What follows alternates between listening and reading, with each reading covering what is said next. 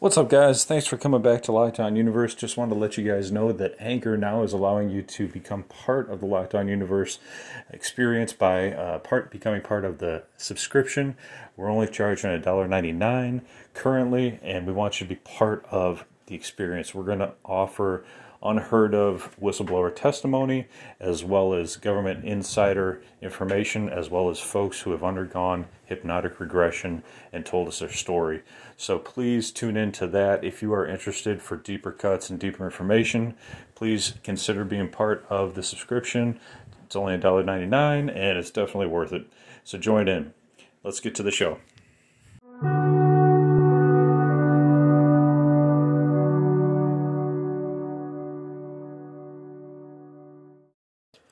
What up, what up, what up? Welcome back to Lockdown Universe, home of the bizarre, peculiar, and unheard of stories of UFO legend and lore. Welcome back, welcome back. Happy to be back. Hopefully, you guys are doing well, taking care of yourselves, taking care of your loved ones, and having a good day. So, today I wanted to talk about the uh, Georgia Guidestones. Um, you may have heard of them. Um, I wanted to reference them back to uh, the last article that we talked about, uh, or the last podcast we talked about, where uh, we discussed the event um, that has been reported to many abductees as something coming in the future um, that's going to change life here on Earth as we know it. So, this next topic has been, you know, kind of the subject of debate and, and subject of question for quite a while um, since it, has been built in 1980 uh, in Elbert County, Georgia, in the U.S., of course. Um, so if you haven't heard of these Georgia Guidestones, they're really interesting, really kind of bizarre uh, because nobody really knows their origin. They have the name of kind of an entity that created them, but then when people try to research it, they can't f- figure out what's the who's really created them. Basically, is what it boils down to. So let's talk about the Guidestones a little bit and then we'll go on a little bit further. So, the creation, the granite monument that has been erected in Georgia, is a set of 10 guidelines inscribed on a structure in eight languages. So, it's not just English, right? It's eight languages. So, the idea of these guidestones is to be a guiding light of laws that that humanity follows after some devastating event occurs, and they're supposed to be found and they're supposed to be adhered to to keep humanity in balance with nature and to keep humanity alive on the planet. So let's take a look at this, okay? So, according to uh, Wikipedia, they stand 19 feet tall. They were uh, erected March 22nd, 1980.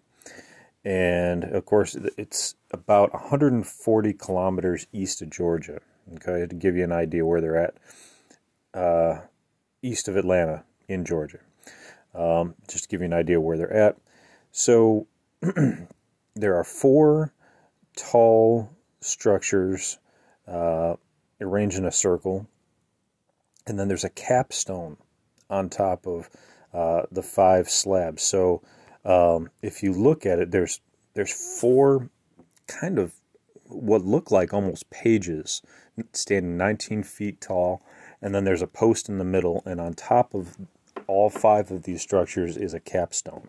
Okay, so the structure uh, is sometimes referred to as the American Stonehenge. So kind, it doesn't really look like Stonehenge, um, but it's it, it's a it's a remarkable feature amongst the American landscape, and so people call it and refer to it as the American Stonehenge. Uh, the six granite slabs weigh, get this, 237,000 pounds. That's 107 kilograms.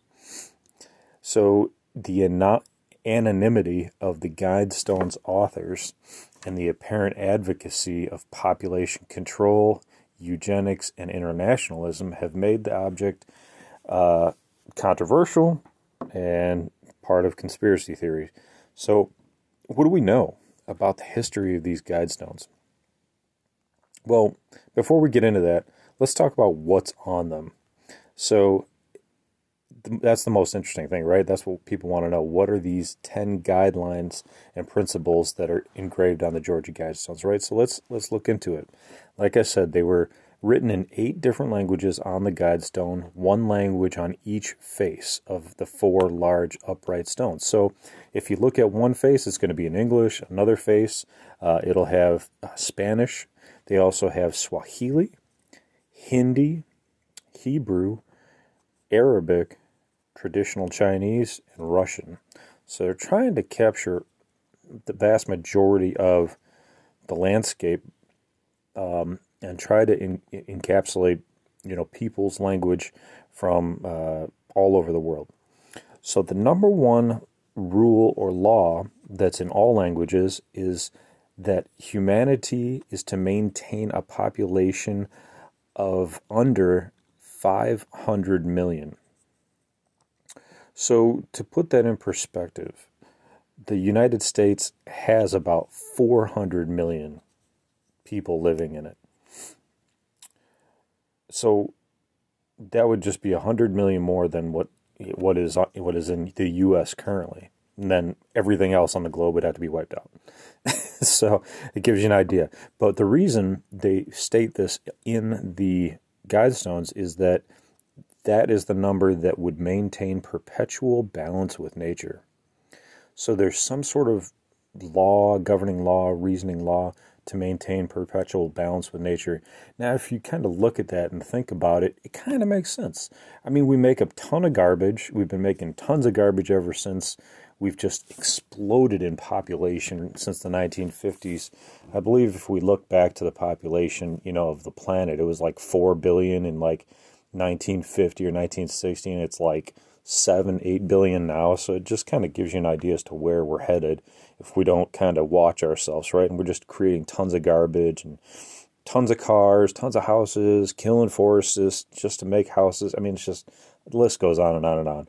But you know, it kind of makes sense. Although you know, 500 million might be tough, but it is set in the U.S. So, are these are these guidelines just for the U.S.? You know, if someone was to get here, or are is it really intended for the entire planet? That's the question. The second is, the second law is that uh, they want to guide reproduction wisely, improving fitness and diversity. So they want to. So if we're going to reproduce and stay at this 500 million mark, they want us to guide reproduction wisely to improve, obviously, our overall fitness and then also diversity. We see uh, good things coming from diversity. When we have, you know, children that are born to you know a, diverse family family you know they're they're healthier stronger more uh, able to fend off illness. So i mean that's that's just common practice common knowledge. So um, it's good to have diversity. Um, law number three is to unite humanity with a new living language now what does that mean a, a new living language or living or a living new language. Either way you put it. Does that mean telepathy? Does that mean one one verbal language? What does that mean? So that's a really interesting question that has yet to be answered. The law number four is to rule passion, faith, tradition, and all things with tempered reason. It seems kind of like the golden rule, right? Treat your treat your neighbor as you'd like to be treated. Treat others as you would see to be treated. So, you know, whether it's passion, faith, or tradition, treat all things with tempered reason. So, you know, being kind to our, our fellow man, understanding, you know, of other people's religions, other people's traditions, to have um, tempered reason with those other um, other folks. Number five is to protect people and nations with fair laws and just courts. That seems to be pretty self explanatory. Uh, hopefully, we can follow those laws. You know, we're trying, but it seems like sometimes, you know, it, it is difficult to maintain fair laws and just courts in many many uh, areas of the United States, and I'm sure in other countries that are listening to this podcast as well. Um, it's not always just in court, is it? It's not always fair in court. So we're supposed to protect people and nations with fair laws and just courts. Number six is to let all nations rule in, internally, resolving external disputes in a world court. So it sounds kind of like they want like a United Nations for a world court if we need to have one, which is kind of smart. I mean, if you think about it, you know, it would avoid wars and that kind of thing if there was a world court that could just kind of lay down the law and then there there wouldn't be a need for war. Number seven, avoid petty laws and useless officials. This is fantastic. This is really interesting. In a guide stone to follow laws, they have a law that states avoid petty laws and useless officials. Really interesting. It seems like they want us to live more harmoniously and less with less law, less legislation, with less you know, law enforcement, you know, maybe. It, you know, it, it's interesting. Uh, you can kind of take that a couple ways. Uh, number eight is to balance personal rights with social duties. So many people want their freedom, right? We want to be free, free, especially in the United States. We want to be free, free, free. But then the, with freedom also comes, you know, social duties to to be part of a community, be be social, be together, be one. Um, you know, there's there's a balance, and that's what they're saying: is to balance personal rights with social duties. Number nine is to prize truth, beauty, love, seeking harmony with the infinite. Prize truth, beauty, and love, seeking harmony with the infinite. It seems like this law is pertaining to our our kind of oneness with each other, oneness with nature, with the universe, and to prize beauty, the beauty of that, to prize uh, love, to prize truth, and you know, kind of, kind of be just, right? Have justice, have truth, and have love for your fellow man, uh, and seek harmony with the infinite. That could be our infinite souls, our infinite, the fact that we are infinite beings and that we project much farther than just this 3D image of ourselves in flesh and bone, um, and seek harmony with that. And number 10 is to be not a cancer on the earth. Leave room for nature, leave room for nature. So actually say that twice. So that goes right back to law number one, which is maintaining humanity under 500 million. Uh, don't be a cancer. Don't eat up the earth, which is kind of where we're at. You know, a lot of people believe there was like this breaking point of 20, 2012, right? Not 2021, 2012. Right? They even made a movie about it. If we didn't change our ways, there was going to be massive devastation, right? It was the Aztec calendar that supposed to end Earth, right? Well, the fact of the matter is, is that you know we could end Earth easily by just you know being selfish and greedy. So there, that those are the laws that are on the tablet. Now there is an explanatory tablet as well that's set alongside the stones. So a few feet to the west of the monument is an additional granite ledger that's been set level with the ground. The tablet identifies the structure and the language is used on, on it as well, and it lists various facts about the size, weight, and astronomical features of the stones, the date in which it was installed, and the sponsors of the project. Now, what's interesting is it also refers to a time capsule buried under the tablet, but blank spaces on the stone intended for filling in the dates on which the capsule was buried and is to be opened have not been inscribed. So it's uncertain if the time capsule was ever actually put into place. So that's kind of interesting. It would lend itself, you know, more credence and more clues as to who created this and maybe what is what is to happen. Um, the complete text of the explanatory tablet is detailed below, uh, so we can we can kind of review this a little bit. Um, it states that the Georgia Guidestones Center Cluster erected March 22nd, 1980, and immediately below that states, "Let these guidestones, let these be guidestones to an age of reason." Let these be guidestones to an age of reason.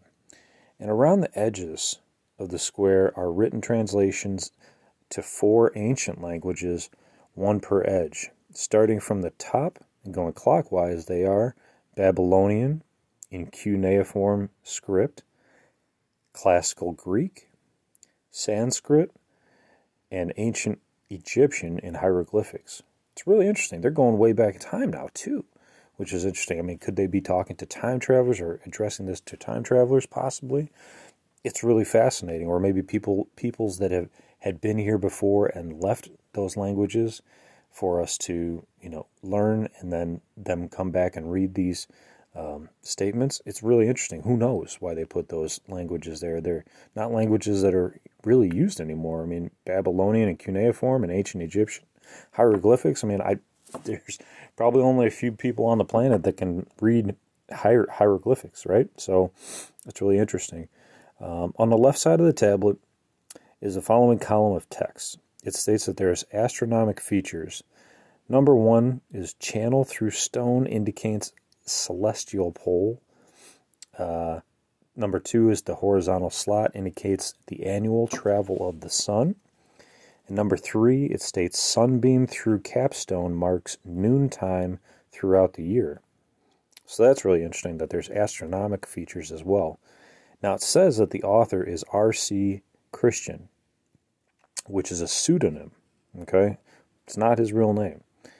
The sponsors are a small group of Americans who seek the age of reason, and the time capsule is placed six feet below this spot, and it says uh, to be opened on, but there are no n- no dates, so there's no no understanding as to when we're supposed to open it or if it's even there in the first place.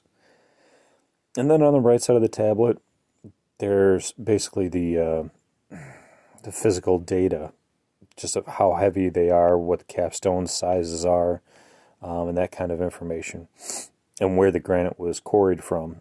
Um, so that's really it. It was it was quarried from pyramid quarries located three miles west of Elberton, Georgia.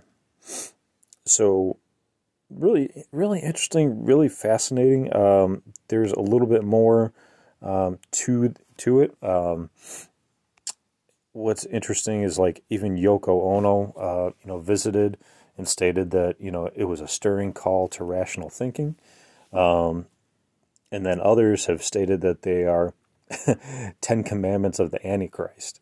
So uh, it, it's kind of interesting. Um, you know, there's some people that you know call for them to be smashed into a million pieces, um, and that there some people believe that there's some uh, satanic uh, connection here that there was some blood found on the top of the uh, capstone in the middle on the very top.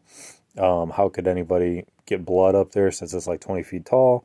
Um, you know it's it's interesting. But um, there's there's a lot of a lot of interesting interpretations here. Um, you know, one interpretation of the stones is that they describe basic concepts required to rebuild a dis- uh, devastated civilization. Author Brad Meltzer uh, states that the stones were built in 1979 at the height of the Cold War and argues that they might, might have been intended as a message to possible survivors of a nuclear World War III, which actually makes kind of a lot of sense. Uh, a lot of people were really worried about the Cold War there was no internet. There was not a lot of information going about, but there was tons of concern about a Cold War and the potential for it. So that makes sense. Um, the engraved suggestion to keep humanity's population below 500 million could have been made under the assumption that the war had already reduced humanity below this number. So that makes sense. Um, the guidestones have been on documentary films such as Sherman's March in 1986 Endgame, uh, a blueprint for global enslavement in 2007, and were featured extensively in a 2012 episode of Mysteries at the Museum. So, you know, these these guidestones are very well known uh, in in a lot of circles, yet not enough discussion has come about with them. So, I think it's a good thing to talk about them, to talk about why they were created. Um, whether or not there's implications that we should adhere to uh, in the here and now versus waiting for some sort of World War III to to wipe out humanity. Um, you know, and and what should we do in in this age that we're living in? Especially, you know, given that there's so much fear going on, um, and you know, fear for the future and fear for the the present that we're living in. Um, you know, there's a lot to be said for referencing some of these these guiding lights that are on these guide stones. So it's interesting to take a look at, interesting to talk about. Hopefully, you enjoyed uh, hearing about them. Hopefully, you do your own research and see if any of these can apply to uh, to us and to our society. Uh, so, I hope you enjoyed the podcast. I hope you guys are doing well, taking care of your physical health, spiritual health, emotional health, following through on your hobbies and your goals and your dreams. Do something new every day. Do something that makes you feel good if one hobby is, has burnt you out, do another hobby. Do something different. Go out for a drive. Read a book. Explore. Learn. Do something new. Sometimes we have to challenge ourselves and try new things to find something that's worth investigating. So um, keep that in mind. And as always, continue to question the universe around you. Until next time, guys, take care. Lockdown Universe out.